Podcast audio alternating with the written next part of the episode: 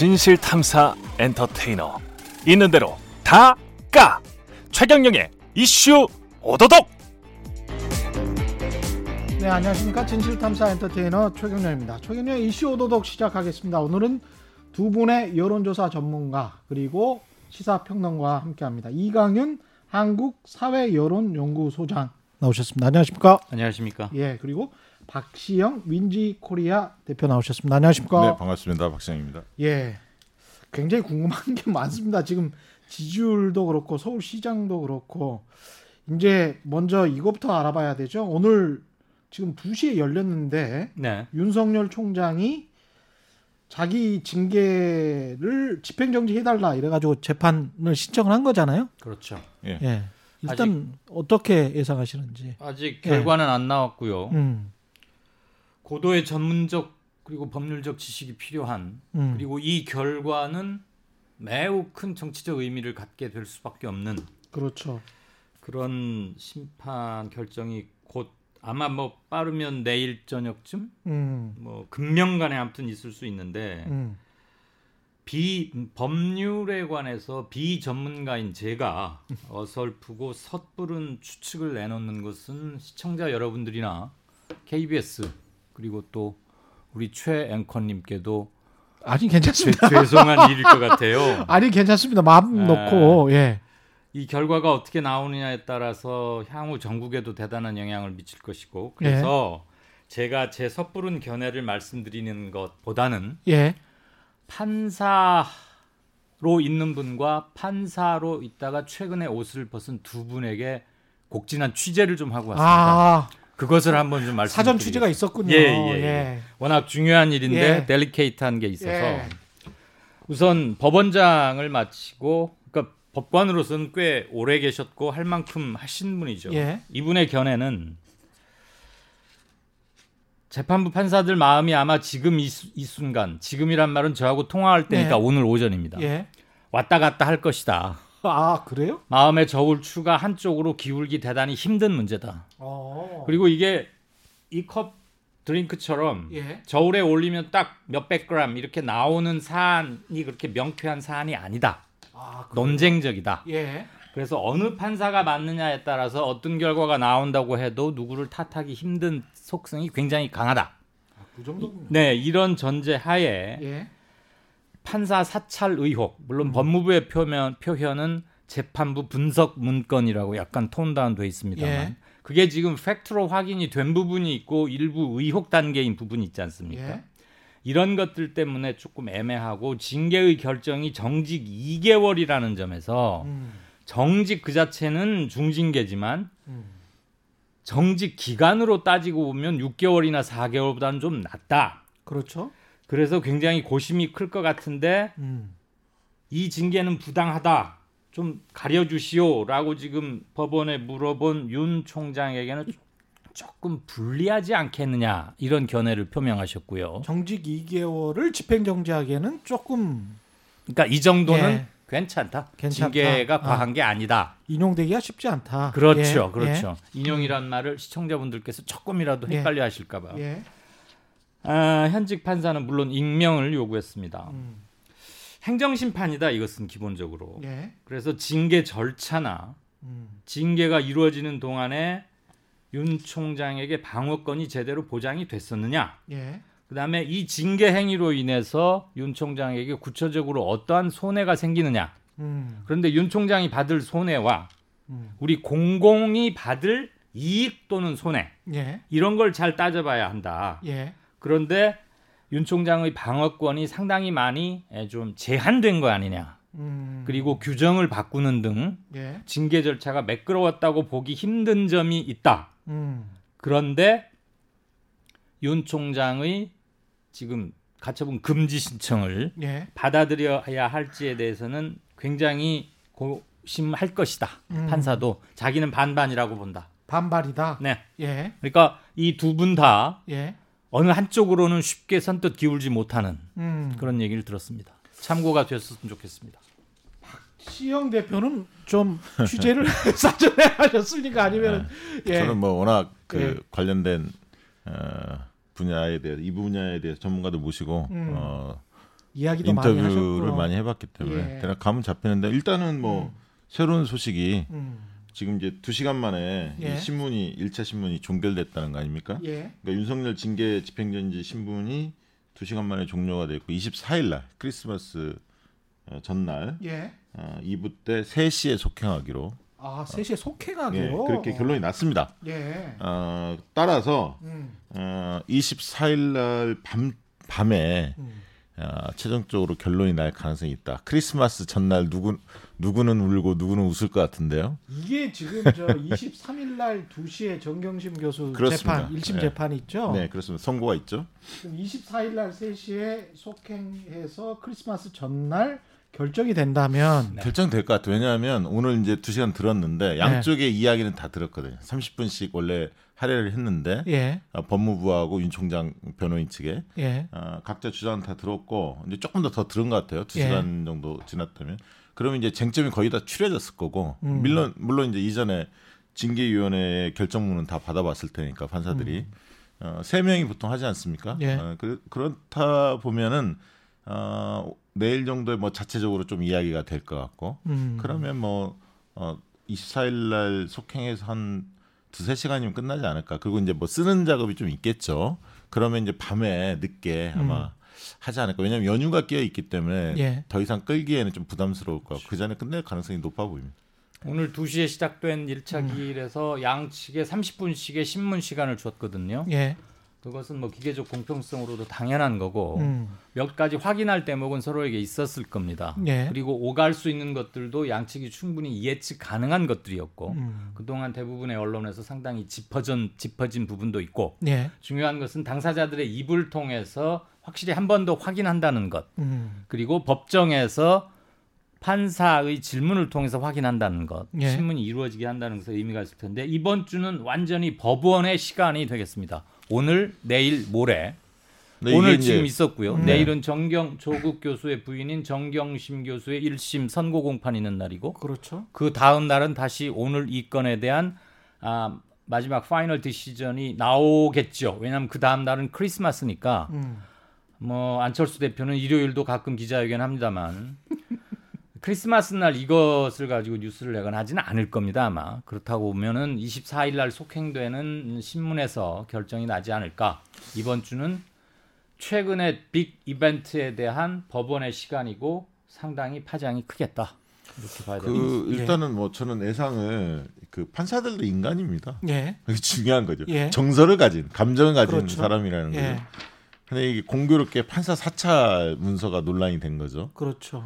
이분도 저는 영향을 미칠 거라고 봅니다. 음. 그리고 두 번째는 이제 아까 말씀하셨듯이 이게 이제 정식 재판이 아니거든요. 음. 어. 본안 소송이 예. 아니라 행정 심판이거든요. 음. 그러면 행정 부분에 있어서의 어떤 절차적 민주성, 음. 절차적 정당성, 피해자들의 어떤 방어권이 얼마나 보장됐느냐 이 예. 부분이 가장 중요합니다 판단에 예. 내용보다도 음. 그다음 내용에 있어서는 징계받을 만한 사유인가 이게 예. 그 정도만 살펴봅니다. 예. 아, 만약에 이게 인용이 돼서 윤 총장 측의 손에 들어준다면 음. 이후에 사실은 행정부처에서 징계위원회를 개최하기 굉장히 어려워집니다. 앞으로 그러니까 형사 사건이 아닌 경우에는 음. 어, 굉장히 어려워진다 앞으로 징계위원회. 왜냐하면 징계 받은 당사자들이 이 판례를 어 뭔가 핑계 삼아서 이야기를 하면서 어 절차적인 문제를 계속 거론하면 어 징계하기가 굉장히 어려워지거든요. 그런 측면에서 법원도 심사숙고할 수밖에 없다. 이게 하나의 사안으로 끝이는 게 아닙니다. 아니 네. 그리고 대통령이 제거한 사안인데 예. 이게 일종의 이제 기업주와 노동자라는 측면에서 본다면 이런 식으로 따진다면 만약에 정직 2개월이면 그 다음에 이제 다시 복직해서 3개월째부터는 근무를 하는 거잖아요. 그렇습니다. 그럼 기업주 입장에서는 그 임원이 잘못해서 정직 2개월이 다 음, 음. 쉬어라라고 했을 때 그걸 기업주가 못하냐라고 하면 한국 신문들 아마 난리 날 걸요. 네, 그래 파장이 클 것 같고요. 네. 뭐 서기호 판사 같은 경우는 이제 예. 변호사 아니, 지금 변호사지만 판사를 했었는데요. 음. 어, 그분 얘기는 이런 겁니다. 7개월 남았는데 임기가 예.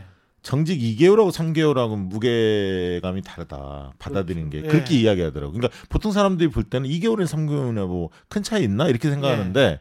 아까 이제 주장하는 어떤 인용 쪽을 주장하는 분들이 그 어떻게 보면 음. 회복할 수 없는 어, 피해 손해 이 얘기를 하는데 그게 그게 2개월하고 3개월하고는 받아들이는 게 판사들이 좀 정서가 다르다는 거예요. 그렇죠. 그래서 예. 3개월쯤 되면 음. 어 그럼 자녀인 게 4개월밖에 안 남았는데 음. 약간 지장이 있는 거 아니야? 이렇게 생각할 수 있는데 예. 2개월 정도기 때문에 어 이거는 뭐 큰 어, 지장은 없겠다라고 음. 판단할 수 있는 거고 지금 이제 월성 1호기 이야기를 자꾸 합니다. 예. 윤석열 변호인 측에서는 그래서 이제 중대 사안에 대해서 수사가 지- 지장을 받을 수 있다 이런 얘기를 하는데 음. 월성 1호기 제가 볼 때는 수사 계속 하고 있거든요.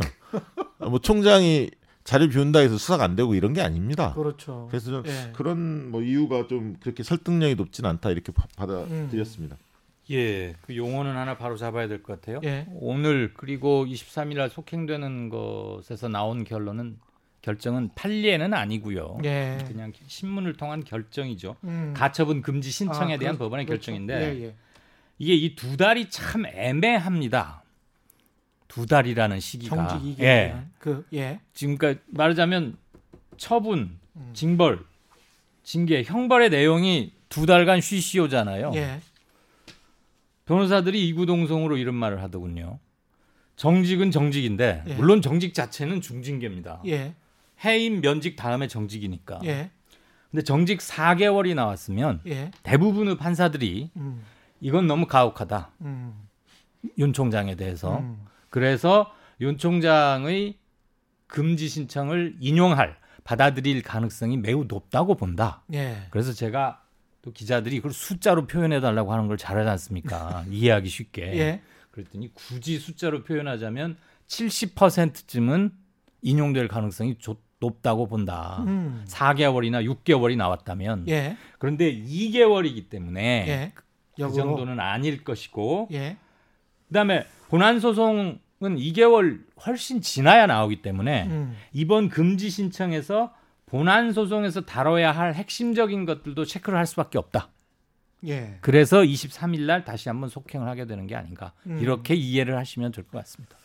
알겠습니다. 추 장관이 관련해서 이 일이 있고 난 다음에 징계위원회 소집하고 결정하고 난 다음에 사의를 표명했고 서울시장 이야기를 해야 되는데 서울시장 이야기 하기 전에 추 장관이 어, 추미애 장관이 서울시장이나 대선에 출마하는 것 아니냐 이런 이야기도 좀 돌았어요. 네. 여기에 관해서는 어떻게 생각하십니까? 그런데 이제 그 사실 서울시장 얘기는 좀 음, 제가 볼 때는 좀 빠른 얘기고요. 예. 왜냐하면 어, 추 장관이 사실 정치적 이해득실을 고려해서 이런 지금 그 검찰 개혁에 대한 드라이브를 강하게 건 게 아니거든요. 예. 근데 이제 그렇게 프레임을 가져가는 것은 본인의 어떤 정치적 야망을 위해서 윤석열과 갈등을 벌인 거 아니냐 음. 이런 어떤 해석이 가능할 그런 프레임이거든요. 예. 좀 적절하지 않다고 보고요. 음. 일단 추 장관이 그렇게 움직였다면 예. 어, 좀 더 어떻게 보면 중도층들을 의식한 행보를 할 수도 있겠죠. 예. 근데 그렇게 하지 않았지 않습니까? 음. 그런 걸 보면 어, 본인의 정치적 미래를 위해서 움직였다 이렇게 보기엔 좀 음, 아닌 것 같고요. 음. 다만 이제 추장관 사의 문제에 관련해서 예. 여러 가지 이제 해석들이 있습니다. 음. 사의 표명한 것에 대해서 예. 저는 이제 그걸 세 가지로 좀 봤는데 첫 번째는 어쨌든 개인적 좀 불만도 있어요. 음. 어, 면직이나 해임을 원했을 것 같고 추장관 예. 입장에서는 예. 충분히 그 부분이 어, 해당된다 징계 사유가 이렇게 판단했는데 그렇게 나오지 않았기 때문에 불만도 있었겠지만 무엇보다는 대통령의 국정 운영에 대한 부담 이 부분들을 좀 덜어주고자 하는 음. 그런 어떤 생각 속에서 어, 조기에 사의 표명을 했다고 보고 한편으로 본인이 내려놓음으로 인해서 윤석열의 사퇴 카드 이 부분이 정치권의 화제로 올라왔거든요. 그렇죠. 추미애 장관도 내려놨는데 예. 당신은 뭐 하는 거냐 음. 이렇게 이제 일제 여권에서 공격하지 않습니까? 음. 예, 그런 측면에서 여러 가지를 고려해서 조기에 사의 표명을 하지 않았나 싶습니다. 예. 이강윤 소장님은 관련해서 덧붙이실 말씀은 예. 예. 일단 나는 음. 문책 대상이나 개각 대상이 되어서 누군가에 의해서 인면권자에 의해서 바뀌어지는 게 아니고 음. 내가 윤 총장에게 징계를 청구하는 문서를 대통령께 올리고 음. 인면권자인 예. 그리고 나는 내 임무를 다 했으니 나 스스로 계단에서 내려온다. 음. 누구에 의해서 바뀌는 게 아니고 그리고- 모양새는 좋죠. 그렇죠. 예. 예. 난 내가 스스로 결정하고 음. 내할 일을 다 했다고 생각하니 대통령께 보고하고 음. 내 스스로 내려온다.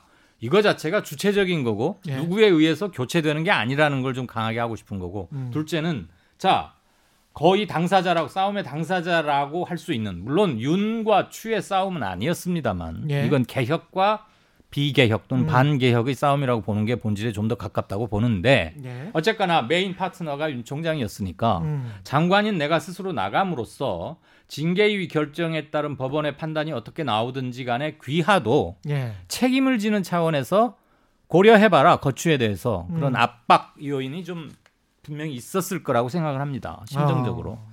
그리고 추 장관이 이후에 자신의 거취에 대해서 그렇게 급히 뭘 결정할 필요는 없을 것 같아요 예. 굉장히 큰 파도를 한번 넘고 난 직후고 음.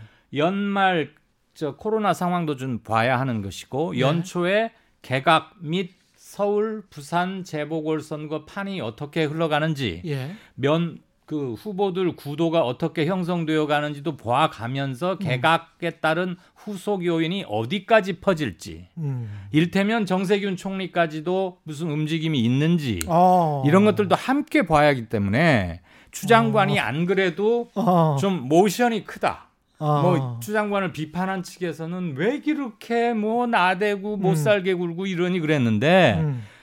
길다면 길었을 몇 개월의 전투나 전쟁을 일단 본인 손으로 마무리를 지었으니까 음. 당분간은 관망을 하면서 음. 자신이 어느 상황에서 어느 바둑으로 말하면 어느 돌로 음. 어느 지점에 투입되었을 때 가장 쓰임새가 좋을지를 음. 함께 생각해 보는 기간이 좀 필요하지 않을까 그런 생각이 듭니다. 박시영 대표님도 그 추미애 장관의 총리 음. 입각 가능성에 관해서 비슷하게 저는 생각 별로 없다고 봅니다. 별로 없다고. 네, 그 예. 쓰임새는 아니고요. 왜냐하면 정세균 그 총리는 음.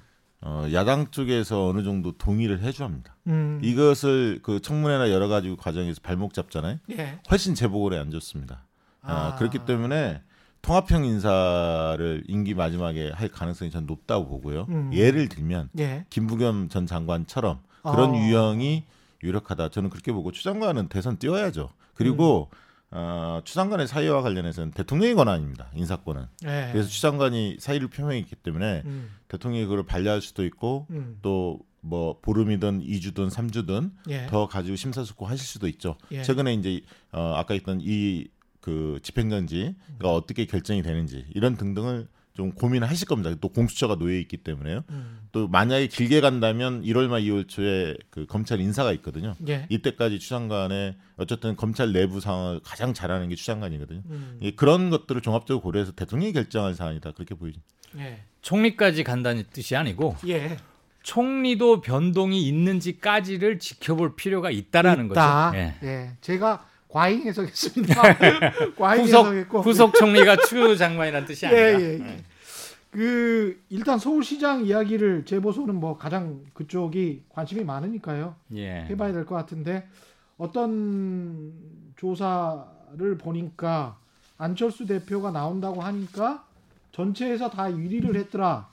뭐 자세하게는 말씀을 안 드리겠습니다. 네, 이뭐 네, 네. 플러스 마이너스 뭐 이렇게 읽어야 되니까 아, 귀찮아서 그거 조만간에 계속 계속 예. 이제. 예 귀찮아서 안 읽을게요. 그냥 그냥 전체 1위 1위더라. 근데 뭐 오차 이- 범위. 어, 예, 오차 범위 내에서 이, 아주 박빙. 이 이게 그것도 예. 사람들 오해할 것 같은데 예. 범야권입니다. 그러니까 여권과 같이 합친 게 아니라 아, 범 여권과 야권을 나눠서 한 거예요. 그러니까 이런 것들 조차가 좀 헷갈리죠. 헷갈려. 제목만 보면 안철수 1등했다. 예. 어? 이렇게 생각하거든요. 예. 그건 아니라는 거죠. 그러니까 범야권인 그 예. 국민의힘 주자들하고 예. 국민의당이라든가 뭐 어, 예를 들면 금태섭 음. 이런 무소속이 예상되는 예. 이런 분들 합쳐서 그리고 예. 뭐 정의당이나 이런 건 또 빼야죠. 예. 보수 성향의 범야권 후보들을 뜻한 것이고요. 예. 여당 여당대로 따로 했고 거기에서는 또 박영선 어. 어, 지금 현재 장관이 1등을 했고요. 이, 근본 이번 조사의 경우에는 그렇게 나왔습니다. 근데 안철수 전 의원 입장에서 봤을 때는 기분은 좋겠어요. 안철수 전 의원 하지만 안철수 대표. 안철수 대표. 예, 국민의당 지금 대표인데. 알았습니다. 알았습니다. 예, 좋게 해줘야죠. 안철 안철수 예. 대표 입장에서 네. 봤을 때는 예. 아니 기분은 좋겠어요. 오랜만에 1등 아니, 하셔가지고. 아니 사실 예. 그 안철수 나경원 붙여놓으면 거의 비슷하게 나오는 게 정 이게 뭐뭐 뭐 다른 조사에서도 그렇게 붙여오지는 않았지만 예. 예를 들면 저희 조사 예. 윈즈코리아가 아시아 경제 11월 초에 했거든요. 예. 1일날 조사했는데 그때는 나경원 의원- 전 의원을 빼고 예. 오세훈 전 시장을 넣었었어요. 그 오세훈 전 시장과 안철수 이렇게, 이렇게 넣었거든요. 예. 그때도 그때는 이제 간발의 차로 오세훈 전 시장이 앞섰지만 음. 안철수 대표하고 차이는 크게 나지 않았습니다. 네. 어, 비슷합니다. 예. 마찬가지로 안철수 나경원도 어, 비슷한 거죠. 어. 오세훈을 빼고 나경원을 넣어도 예. 저는 그, 그렇게 나올 수밖에 없다고 보고 음. 그 자체는 지금 박빙을 벌이고 있는 것은 안철수 대표 입장에서는 별로 좋은 게 아닙니다. 차이를 좀 꽤 나게 만들어야죠. 왜냐하면 체급이 좀 다르지 않습니까? 안철수 아. 대표는 벌써 대권을 뛰어봤고 대선 도전도 해봤고 음. 두 번이나 그리고 서울시장 도전도 이미 해보신 분이고 누가 있죠. 보더라도 예, 안철수 나경원 하면 안철수가 급이 좀 더 무게가 나간다 예. 이렇게 생각하지 않겠습니까? 그럼에도 불구하고 예. 엇비싸게 나왔다 그렇게 반가울 소식은 아닙니다. 아 그래요? 음. 그렇게 보십니까? 아, 뭐 이게 이 프로가 우리 프로가 심의를 제대로 세게 받는 아니요 전혀 전혀 아니구나. 생각 안 하셔도 돼요. 아 그래요? 예 욕만 안 하시면 됩니다. 욕만 안 하시면 돼요. 선관위 예. 여론심의위원회 아, 거기 필요 또 올라가고 없어요. 하니까 필요 없어요. 예, 예. 한길 리서치 거 보니까 예. 여권에서는 박영선 16.3, 음. 추미애 8.8, 박주민 7.2 순이었는데 추미애는 그냥 언론사에서 넣어본 것 같고요. 예. 뭐 본인이 뭐 서울시 관, 관심 표명 전혀 없었는데도 예. 일단 거론이 된 거고 야권에서는 안철수 17.4, 나경원 16.3, 조은희 서울 서초구청장 8.3, 음. 금태섭 6.6 이 정도로 오늘 어제 오늘 사람들 이 정도로 마음속에 생각하고 있는 것 같아요. 지금 음. 숫자는 그렇게 큰 의미는 없어 보이긴 합니다만 음. 역시 예, 서울시장 보선에서의 키포인트자 가장 중요한 대목은 아직까지는 안철수 당대표가 과연 후보 단일화를 이루어낼 자체적인 정치력이나 역량이 있을까? 음. 게임 체인저가 될 수 있을까? 어. 판을 자기식으로 페이스대로 이끌어갈 수 있을까? 뭐 이걸 거예요. 어. 정치에 데뷔한 지 10년 동안 아마 우리나라 현역 정치인 중에서 단일화에 관한 한 안철수 대표를 따라갈 사람이 없습니다. 여러 종류의 단일화를 해봤고 여론조사 방식도 했고 웃으면, 양 웃으면 안 되는데 아, 자꾸 웃지 마세요. 예, 예, 예. 웃음이 나오죠. 아니, 자연스러운 감정이니까요. 안, 그렇게 대, 하세요. 안 대표가 또 서운해할 수 있으니까 웃지 아니, 마시고 그, 그 매일경제 어떤 기자가 네. 페이스북에 써놓은 글이 있어요. 근데 그게 자꾸 생각나서 10년 전에 안철수 대표의 위상과 예. 아, 지지율로. 지금 예 지금 보면 네. 오히려 이제 깎아먹은 거잖아요. 50%에 시작해서 지금 3%니까. 예. 근데 이제 이분은 굉장히 다양한 종류의 다- 단일화를 다 겪어봤어요. 예. 여론조사로 주- 누구한테 양보도 해보고, 예. 그냥 통 크게 양보도 해보고, 음. 뭐 룰을 바꾸자 이 룰로 하자 그래가지고 둘 다 막 국민들의 지탄도 받고 예. 많이 그래서 산전수전 다 겪어봤는데 결국 중요한 건 오늘 한길 리서치하고 국민일보 쿠키뉴스에서는 안철수가 17.4로 나경원보다 약 1.1% 포인트 조금 더 나왔지만 예. 안철수로서는 그렇게 흡족한 숫자도 아닐 뿐더러 음. game changer가 되기에는 대단히 약한 숫자고 음. 무엇보다도 지난 10년간 안철수 대표의 대단히 미안한 얘기지만 팩트를 말씀드리겠습니다. 예. 지난 10년간 예. 안철수 대표의 정치적 자생력 예. 그리고 비전을 국민들에게 주거나 음. 사람들로 하여금 담론하게 하거나 음. 고민하게 하는 힘은 현격히 줄었다. 예. 일단 그의 트레이드마크였던 새정치는 증발된 지 오래고요. 음. 그가 새정치 가지고 몇 번 하다 안 되니까 예. 그다음에 시, 선거가 끝나면 바로바로 어디를 또 나갑니다. 개표 결과도 안 보고 아 미국으로 가끔 가셨죠. 뭐 독일이든 미국이든 예. 그 음. 투표 중인데 가요. 이런 건 좀 안 좋습니다. 근데 이제 요번에 와가지고는 야권 혁신을 위한 플랫폼이란 걸 말씀하셨어요. 예. 그게 조금 어벙벙해요. 아마 예. 빅텐트 이런 걸 말하는 것 같은데. 예. 그러면서 이번 일요일 날 결자 해지라는 얘기를 하시던데 음. 결자 해지는 내가 뭘 못하게 묶어놓았다가 이걸 풀는 걸 내가 결자 그렇죠. 해지잖아요. 예. 근데 지금 안 대표한테 사람들이 뭘 묶어놨다고 풀으라고 말하는지는 잘 모르겠어요. 아니 그러니까 본인 입장에서는 아마 그러신 것 같아요. 그러니까 내가 한 번 서울시장 양보했으니까 네. 아니 자기로 인해서 박원순 시장이 대- 시장을 하게 만들었다. 본인은 그렇게 원인 생각하세요. 제공자로 예. 본인은 보는 거죠. 예, 본인은 그렇게 생각하세요. 예. 그거에 대한 해석이 굉장히 다양해지는군요. 음. 예, 아무튼 그 결자 해지도 싹 와서 들어오진 않았는데 예. 상대는 국민의 힘이라는 당입니다. 그렇죠. 정치적 칼라도 다르고 예. 의석도 다르고 그쪽의 정치 이력을 또 우리가 상당히 잘 알지 않습니까? 음.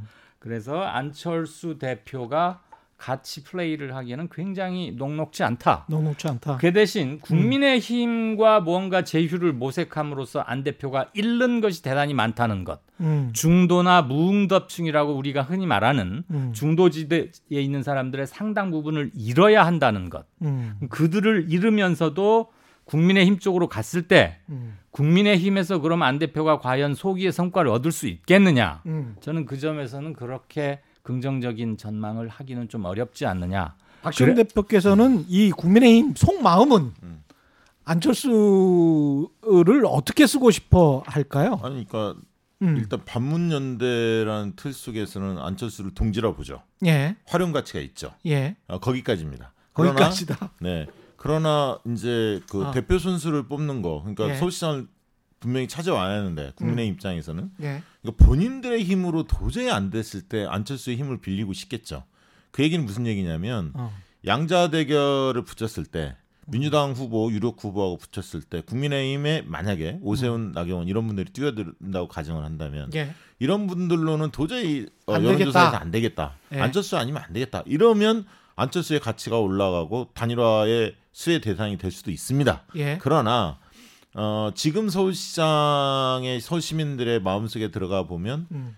국민의힘 뭐 오세훈 이런 분들이 나왔다. 민주당이 뭐 박영선 뭐 그다음에 뭐 우상호, 박주민 만약 이런 분들이 뛰어든다 음.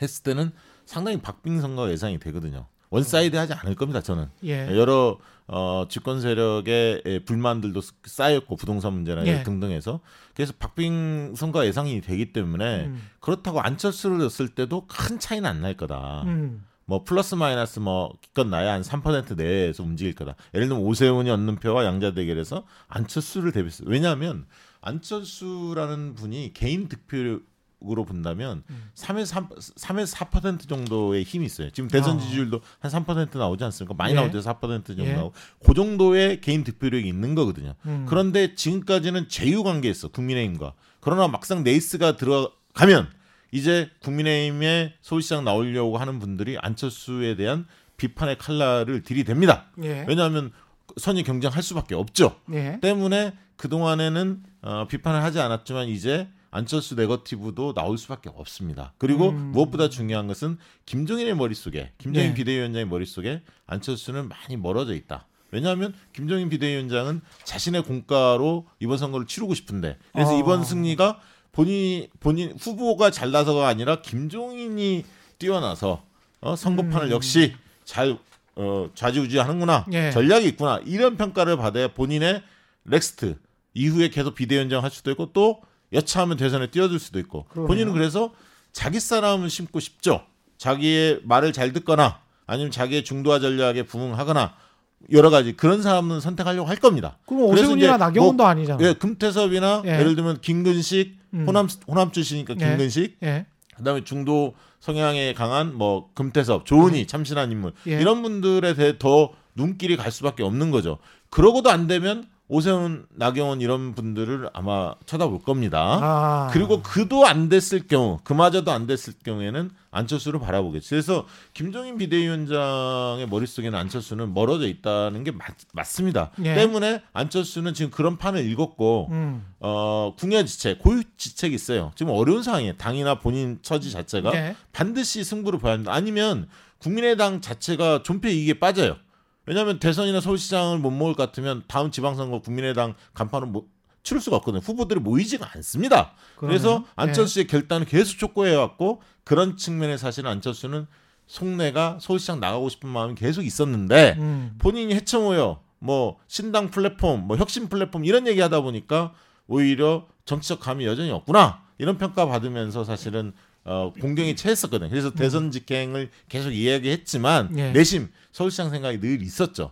그런데 최근에 어, 뭐 비공표 조사에서 안철수 대표 꽤 높게 나온 그런 음. 뭐 조사 결과 있었다 이런 얘기들이 여의도에 흘러다니는데 예. 이제 그런 상황들을 맞이하면서 안철수 대표가 이제 승부수를 띄운 게 아닌가 그렇게 생각이 듭니다. 뭐새 없이 안철수 대표가 혼자서 지금의 당으로만 국민의힘의 도움을 받지 않고 제 3의 선택을 나한테 해줘, 해달라 이랬을 때는 승산이 있습니까? 우선요. 예. 국민의당이 세 석을 갖고 있고 음. 규정에 의해서 정부 보조금을 받는 건 맞아요. 예. 그러니까 정당 명부상의 정당은 맞습니다. 예. 그런데 정당으로서의 기능을 하고 있느냐? 음. 저는 이 점에서는 예. 냉정하게 말씀을 드릴 수밖에 없는데 음. 실질적으로는 식물 상태의 정당이라고 보는 게 정확할 겁니다. 식물 왜- 상태 정당. 왜냐하면 좀 독한 가혹한 말씀을 드려서 송구합니다만 음. 정당이 구성되기 위해서는 최소한의 당원이라는 하부 물적 토대가 있어야 됩니다. 예. 뭐 권리당원 천 원씩 내고 안 내고를 떠나서 음. 국민의당은 이게 없습니다. 안 대표가 어디 가서 뭘 하듯 뭘 하듯 뭘 하든지 간에 음. 비가 오나 눈이 오나 쫓아다니는 그 몇몇 분 음.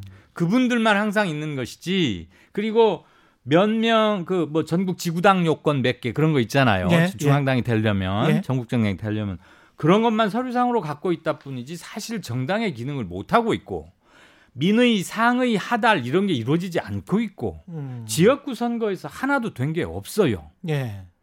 그리고 오로지 갖고 있는 게 안철수라는 10년 동안 계속 반복해서 들은 그래서 세뇌 효과에 의해서 아직 귓가에 쟁쟁이 남아 있는 브랜드 인지도 정도인 거죠. 예. 그걸로 버티고 있는 것이기 때문에 안 대표가 국민의당의 힘을 통해서 뭔가 점, 정치적 점프를 할 수 있거나 하는 것은 대단히 약하고요. 음. 그래서 국민의 힘과 1대1 또는 1대 0.3뭐 지분을 어떻게 계산하든지 간에 예. 마치 옛날에 저 삼성 그거 놓고 제일생명 아니 뭐 제, 삼성물산하고 어디였죠?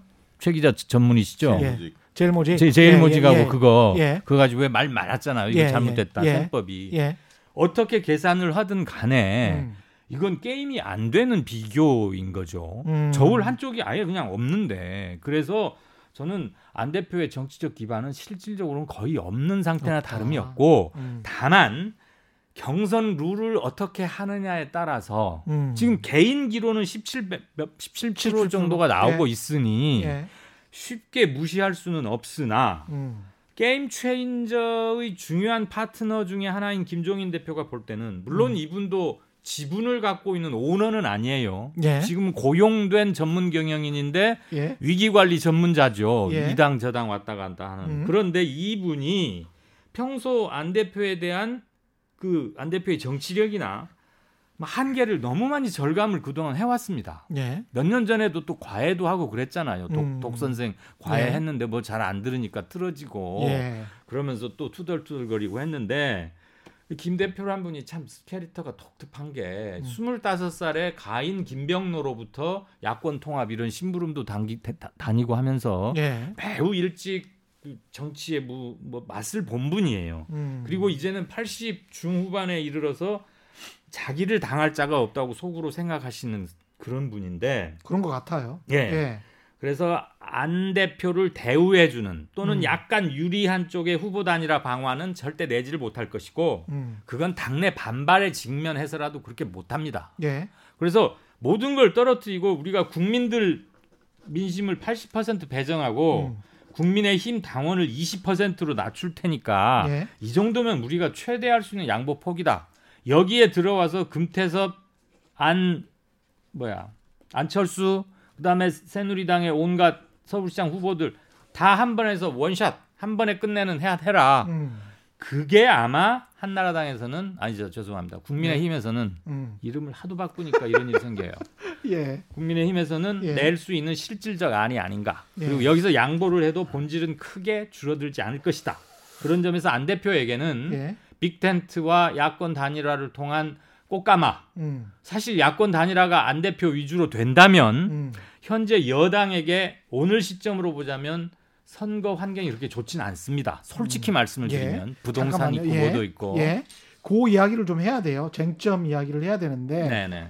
그 이야기 하기 전에 그 박시영 대표께 네. 좀 여쭤보고 싶은 게 여권 같은 경우는 이제 박영선 장관이 가장 높게 나오는 것 같고 네. 우상호 의원은 출마 선언을 했고 그랬는데 박주민, 박영선, 뭐 우상호 이렇게 나오는데 누가 되는 게 지금 현재 가장 쟁점은 쟁점과 결부시켜서 이야기를 하자면 쟁점은 결국 부동산 될 것 같거든요. 서울은 네, 그 부동산이 제일 클 것 같고요. 예. 그다음에 이제 뭐 일자리 문제, 그렇죠. 그다음에 뭐 어, 국회 이전, 그렇죠. 그다음에 뭐 청년의 문제, 예. 뭐 이런 것들이 이제 나올 텐데요. 예. 어, 이번 선거를 유심히 보셔야 할 게 뭐냐면 비대면 국면에서 캠페인이 전개된다는 거예요. 아, 이걸. 놓쳐서는 안 됩니다. 그러니까 그렇구나. 아까 안철수의 단점도 뭐냐면 결국 안철수는 조직이 없는데 그러면 음. 이제 대중을 보고 정치를 해야 하는데 그 네. 중에 가장 중요한 게 TV 토론이에요. 음. TV 토론 능력이 안철수 대표 높지 않지 않습니까? 대선 네. 때다 경험해 보지 예. 않았습니까? 해봤죠. 만약에 상대가 국민의힘과 단일화 전선에서 음. 오세훈이나 나경원이 나왔을 때 음. 그림을 한번 생각을 해 보십시오. 안철수 대표가 어느 정도 능력을 발휘할지 좀 물음표가 좀 있고요. 두- 첫 번째는 두 번째는 예. 어, 안철수의 새 정치의 거의 시효가 끝났어요. 음. 어, 오히려 낡은 외투를 입고 있는 느낌이거든요. 그렇죠. 러니까 새로운 면모를 뭘로 보여줄 거냐. 비호감도가 굉장히 높은 정치인인데 음. 이 부분이 이제 과제가 될 겁니다. 결국 안철수는 대중을 보고 정치할 수밖에 없습니다. 조직이었기 때문에. 예. 아까 이제 그 얘기를 좀 드리고 싶고 예. 민주당으로 넘으면 민주당 역시 음. 어, 경제적 부분에 대한 어떤 뭐랄까 식견, 예. 그 다음에 부동산 문제에 대한 나름대로의 해법. 처방, 해법. 네.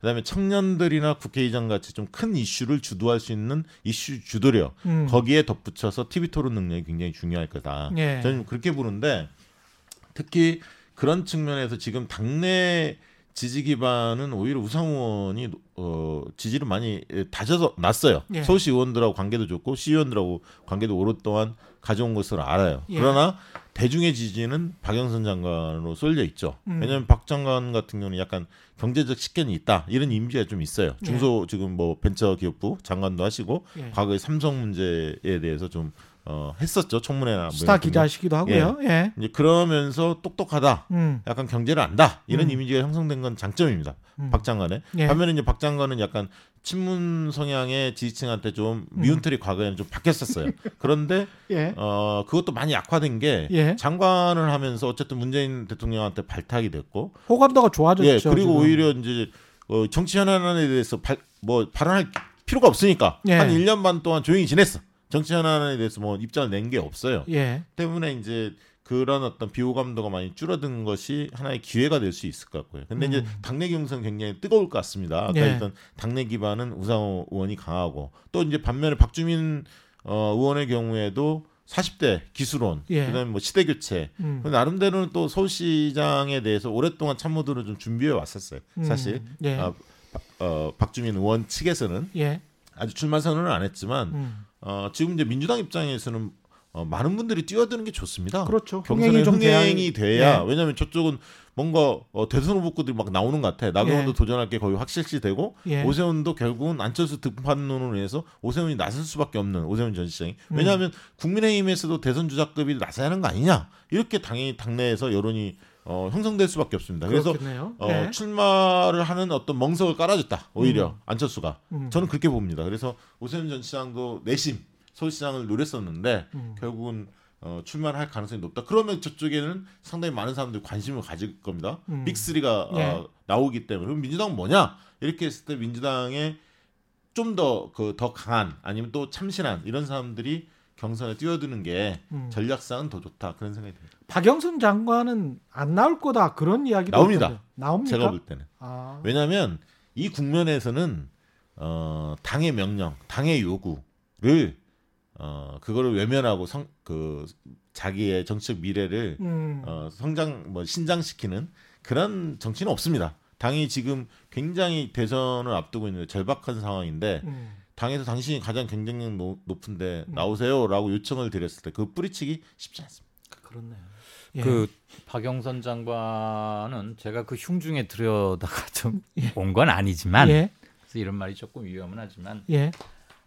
당에서 미션을 주니까 당을 위해서 이것보다는 음. 본인이 욕심이 커요 서울시장에 아 그래요? 지난번에도 한번 try를 했었고 예. 음. 그래서 민주당의 후보로 뽑혔고 음. 박원순 과 아름다운 경선을 해서 양보를 했죠. 예. 워낙 차이가 많이 났기 때문에 예. 이미 서울시장은 재수생이다. 음. 그에게는 서울시장이라는 post가 갖고 있는 여러 가지 정치적 함의와 의미, 음. 징검다리로서의 승수 효과 예. 이런 걸 이미 알고 있고 음. 거기를 꼭 한번 해야겠다는 게 자신의 정치 일정 타임 테이블에 들어가 있었고 예.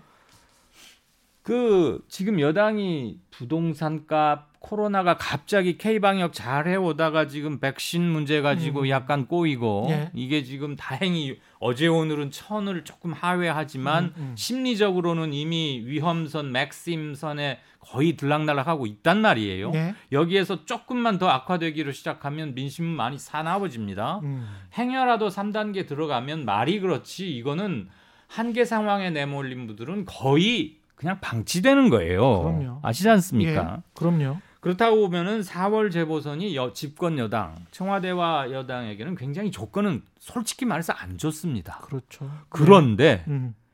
저쪽의 선수들이 음. 그걸 잘 받아먹질 못해요. 여전히 어. 예. 대단한 선수가 있어서 따복따복 따가지고 예. 의미 있는 지지율의 상승을 보이질 못하니까 음. 윤석열 총장이 얻고 있는 25%라는 게 예. 국민의힘이 얻는 게 아니에요. 대선 후보 윤석열이 얻는 것도 아니에요.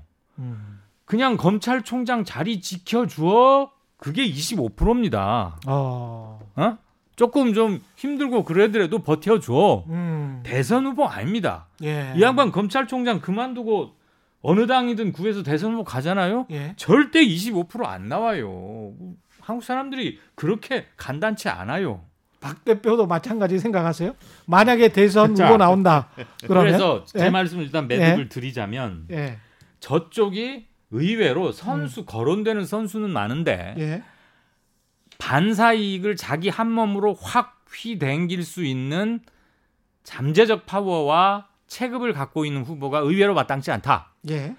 그런 점에서 집권 여당에서는 음. 시대 정신에 어느 정치인이 가장 적합하고 충실한가? 예. 그러면 2021년, 22년에 치러질 서울 부산시장 보선과 2022년의 대선이 요구하는 시대 정신은 뭘까? 촛불에서는 1차 우리가 경험을 했습니다. 예. 그 이후에는 공정과 정의의 좀 더 세련화, 음. 개혁의 제도화, 음. 나중에는 개혁의 의식화가 필요한 거죠. 예. 우리 일상생활이 들어올 수 예. 있게 하는 예. 언제까지 시민들이 모여서 촛불 광화문이나 어디서 모여서 촛불만 들어가지고 다 해줄 수 없잖아요. 음. 180석까지 만들어 줬잖아요. 음. 그러면 그 다음에 정치권이 할 일들을 찾아가고 그때 자기들의 메신저를 아 메시지를 비전으로 제시할 수 있는 사람. 음. 그러면서 나의 시대 정신이 이거다. 이걸 선보이는 사람이 나와야 합니다. 아마 준비들 하고 있을 거라고 보고요. 음. 그런 점에서는 정치적 환경, 선거 환경은 민주당에 그렇게 좋지는 않으나 예. 솔직히 말하면 잘못하면 질 수도 있어요. 저는 예. 최악의 경우에. 예. 그런데 저쪽 편이 아직 잘 그걸 흡수를 못하기 때문에 음. 시대 정신으로 잘 무장해서 예. 겸손하게 무릎 꿇고 잘못한 건 사과하고 일테면 이번에 또 인사청문회에서도 참안 좋은 소리가 나오던데 예. 그런 일 없어야 합니다. 음. 어떻게 스크린도 컵라면 김군 앞에서 그런 말을 할 수 있겠습니까? 음. 이런 일 없어야 하면서 시대 정신을 진일보 시킨다면 어렵지만 넘어갈 수 있는 게 아닌가 그런 생각을 합니다. 그 박시영 대표님께 질문 드리고 싶은 게 네. 4년차 대통령인데 지금 지지도가 다시 반등해서 뭐 39.5 나온 게 하나 있더라고요. 네. 어, 귀찮아서 이거 나머지 또 안 읽겠습니다. 근데 좌우지간 네. 4년차 대통령이 40% 가까이 그 전에도 뭐 30% 후반이었으니까 네. 이, 이 역대 대통령 중에서도 가장 높은 것 같고 네, 그렇죠. 네. 이걸 어떻게 봐야 되나요? 그리고 나머지 이른바 잠룡 후보들도 사실은 보면 문재인 대통령만큼의 인기가 없잖아요. 네, 여전히 뭐 여권의 가장 강력한 축은 대통령이에요. 그렇죠. 그렇기 때문에 대통령에 대한 공격이 거센 거고 야권에서는 음. 대통령만 때려서 대통령을 힘을 빼놔야 국민적 신뢰를 떨어뜨려 놔야 여권이 무너진다 이렇게 보는 거예요. 그렇죠. 아직 아. 내인덕이 없는 거죠 아직은. 예.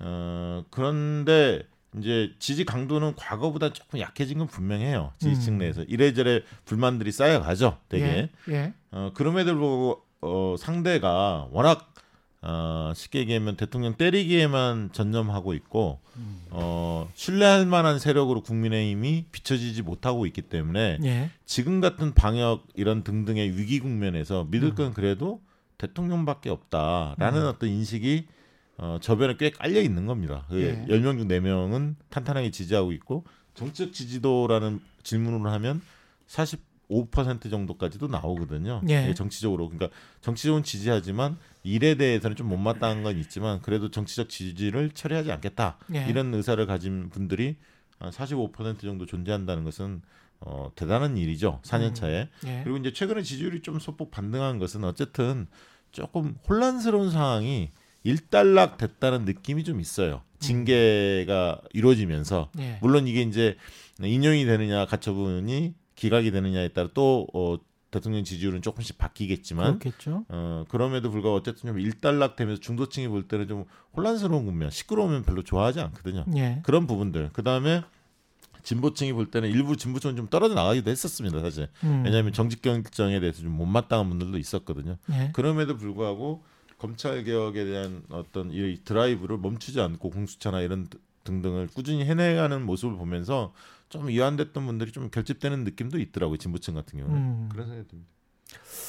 이 쭉 말씀을 듣다 보니까 오늘 23일하고 24일이 문재인 정부로서는 굉장히 중요한 날이네요. 정경심 교수 재판, 그 다음에 윤석열 네. 관련돼서 행정심판이 있는 것이고, 그거는 어떻게 보면 나머지 코로나19 같은 뭐랄까요 세계적인 이슈, 그 다음에 부동산 같은 경우도 금리나 뭐 이런 다른 거시경제 이슈가 있기 때문에 이걸 완벽하게 현 정부의 탓이다라고 하기도 서로 간에 논쟁이 있는 지금 이거 부동, 상황이어서 부동 산은 사실 정부에서는 예 원래 이제 연초로 내려봤습니다. 한 예. 2, 3월, 3, 4월 음. 사이에 어, 전세 문제도 좀 음, 잡힐 해결되고. 거고 매매가도 좀 매매가도 어쨌든 임대 사업자들이 가지고 있는 물량들도 예. 좀 쏟아질 거다. 예 그다음 내년 6월을 기점으로 해서 그 5월 전에 31일까지 팔아야 되니까요. 예, 좀 예. 팔아야 하니까. 예. 그래서 원래 연말까지는 예. 어, 지표상 팍 찍히는 게 없는데 예. 오늘 이제 나온 지표를 보니까 음. 전세 물량 중에서도 음. 이게 연속성 있는 물량들 있지 않습니까? 신규 계, 계약의 경우에는 상승을 했지만 음. 계속 그 옛날에 2년 전에 살았던 분이 이제 갱신이 되지 않습니까? 그렇죠. 예. 이런 분들의 오름폭은 굉장히 낮아져서 오히려 그 전세가가 예. 떨어졌다. 예. 어, 그러지 않습니까? 오래 살다 보면 또 예, 그렇게 예. 되니까요. 예. 그래서 이제 그런 지표들 나오는 거 보면서 전세가 조금 잡히는 게 아닌가 음. 하는 어 뭐 어떤 청신호 정부 음. 입장에서 볼 때는 음. 그런 것도 좀 나왔기 때문에 음. 부동산은 조금 버틸려고 할 것 같아요. 정부 어. 입장에서는 예. 물론 이제 1주택 그 실거주자에 대한 세부담 완화 이런 부분들은 이제 좀 새로운 장관이 들었으면 음. 나올 가능성이 있지만 큰 기준은 바뀌지 않을 것 같다는 생각이 듭니다. 정경심 교수 관련 재판에서는 어떻게 나와 나오면 윤석열 총장 입장에서는 패배고 또 어떻게 나오면 여권 입장에서는 패배가 되는지 그게 이제 집행유예를 가지고 어떤 선을 갈라야 되는 건지 어떻게 보십니까? 일단은 검찰의 구형은 7년입니다. 예, 음, 굉장히 중형이죠. 예, 7년 구형이 나왔을 때 이렇게 자신이 있나? 그런데 공소장은 여러분 아시다시피 매우 공소했어요. 예, 그래서 야 이거 또 도중에 공소장 바꾸기도 뭐 여러 번 하고 예, 있지 예, 않습니까? 그리고 공판유지 검사들끼리도 이게 말이 안 맞아가지고 자기들끼리 우왕좌왕하고 뭐 그랬었는데 음.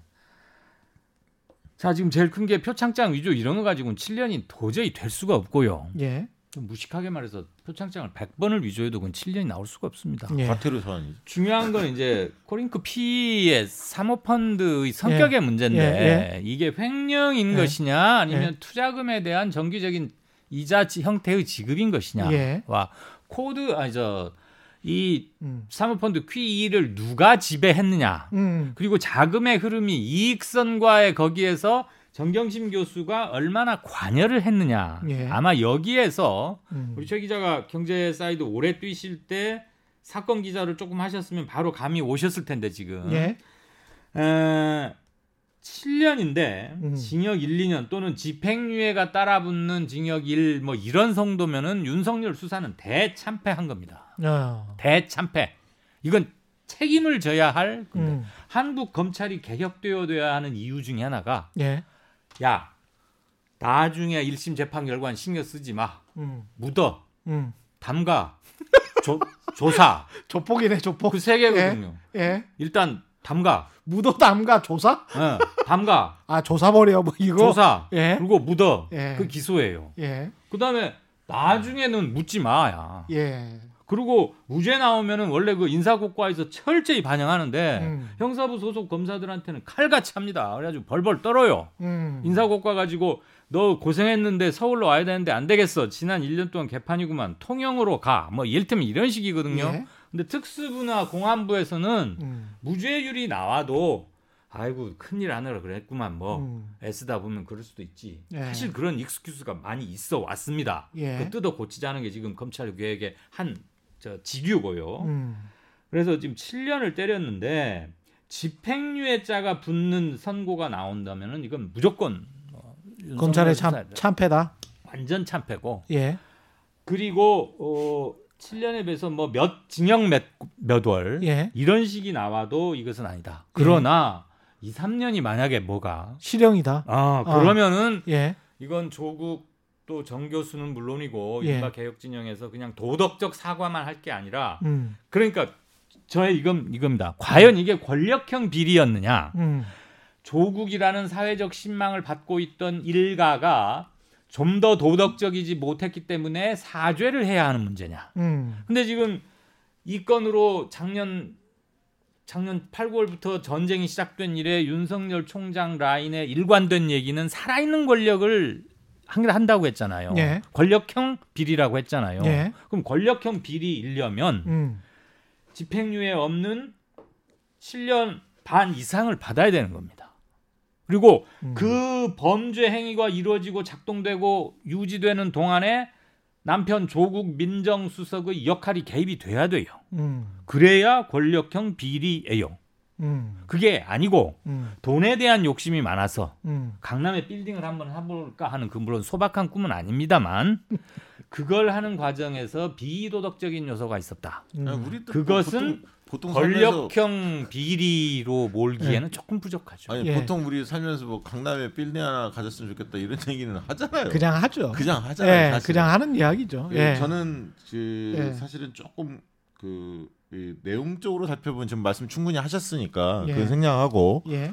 저도 이거는 어, 수사 자체가 너무나 무리한 음. 수사였기 때문에 어, 실제 했, 했던 행위 그 자체만 가지고 판결이 이루어진다면 음. 조국 장관이 굉장히 웃을 수 있는 상황이 될 텐데 걱정되는 건 뭐냐면 예.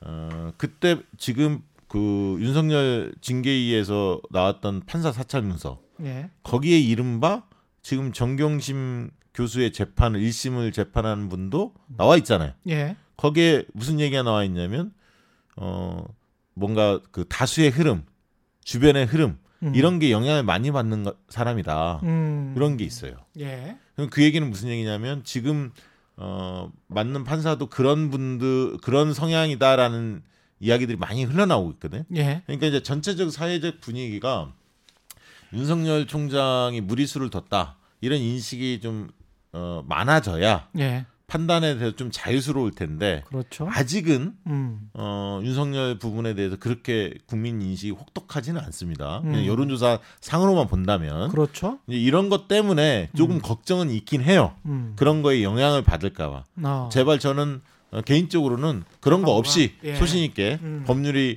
어, 정한 음. 어, 부여한 그런 어떤 법에 의한 판단이 좀 이루어졌으면 좋겠다. 둘 다 윤석열 집행정지 이 관련된 해- 행정 심판도 그렇고 정경심 교수 1심도 그렇고 법에 의한 판단이 제대로 내려지고 거기에 따라서 지지율이 굉장히 좀 요동칠 가능성은 높겠습니다. 좀 지켜봐야 되겠네요. 네, 예. 지금 상황은. 이거 하고 예. 23일, 24일에 나올 24일. 두 법원의 그렇죠. 결정에 따라서는 예. 상당한 변화의 폭도 가능성은 그렇게 높진 않습니다만 예. 진폭이 클 수 있는 변화가 가능하죠. 정치적으로 보면 누군가는 굉장히 행복한 크리스마스가 될지 이것도 1승 1패가 될지 2승이 될지 네. 이것도 좀 봐야 되겠네요. 한마디만 좀더 예. 덧붙이고 싶으면요. 지금 당별 지지도 조사를 해보면 예. ARS를 주로 하는 뭐 이제 리얼미터나 음. 이런 쪽과 갤럽이 좀 차이가 많이 나긴 나는데 예. 갤럽 측에서는 한 10% 포인트 차로 민주당이 국민의힘을 앞섭니다. 예. 그10% 포인트 차는 오차 범위를 살짝 넘긴 거고요. 음. 그건 의미 부여가 가능한 거고. 예. 갤- 리얼미터에서는 딱 붙어 있어요. 음. 그리고 어쩔 때는 국민의힘이 좀 1% 포인트 가량 앞서 있는데 예. 우리가 주목해 봐야 할 것은 국민의힘은 그 30% 31%를 깨고 위로 올라가지 못한다. 즉 음. 현 정부에 대한 이반의 폭이 크거나 예. 윤석열에 대한 지지가 25%까지 쏟아지는 정도라면 음. 이낙연과 이재명을 동시에 제쳐버린 거 아닙니까? 예. 숫자상으로는 예. 그렇다면 그 인기의 일부가 국민의 힘에도 와야 되는데 그렇죠. 그래서 한 35, 6 정도는 치고 올라와야 되는데 음. 윤석열의 수은주는 뿡뿡 올라가지만 음.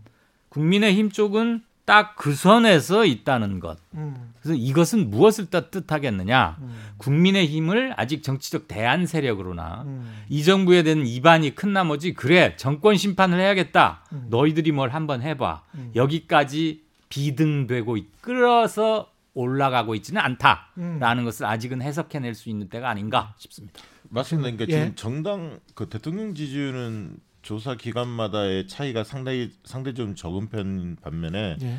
정당 지지도는 조사 방식에 따라 차이가 좀 극명하게 드러나고 있거든요. 근데 예. 저는 사실 개인적으로는 음. 어, ALS든 전화면접 조사든 음. 어, 안심번호, 휴대폰 가상번호를 하는 게 좋다. 저는 예. 권유를 드리고 싶고요. 예. 왜냐하면 실제로 저희도 ARS로 안심번호를 해보면 음. 리얼미터 조사하고는 차이가 꽤 납니다. 정당 아, 지도에서도. 그렇군요. 그러니까 예. RDD 방식으로 지금 하고는 있는데 예. 안심번호와 좀 차이가 있다. 그런 음. 부분에 있어서 어떤 조사 방식으로 조사를 했느냐도 음. 아마 지금은 이제 또 워낙 어, 관심도가 높기 때문에 그렇죠. 꼼꼼히 막 세계 어, 찾아보시는 것 같은데 예. 가급적이면 안심번호 하시는 게 좋습니다. 알겠습니다. 이슈 오도독 여기서 마쳐야 될 것 같고요. 예. 지금 6시에는 나가줘야 되니까 저희가. 함께 해주신 이강윤 한국사회 여론연구소장 그리고 박시영 윈지코리아 대표셨습니다. 고맙습니다. 예, 감사합니다. 고맙습니다. 최경련의 이슈 오도독 단단한 껍질에 쌓여있는 궁금한 이슈를 들고 다음 시간에 다시 돌아오겠습니다. 고맙습니다.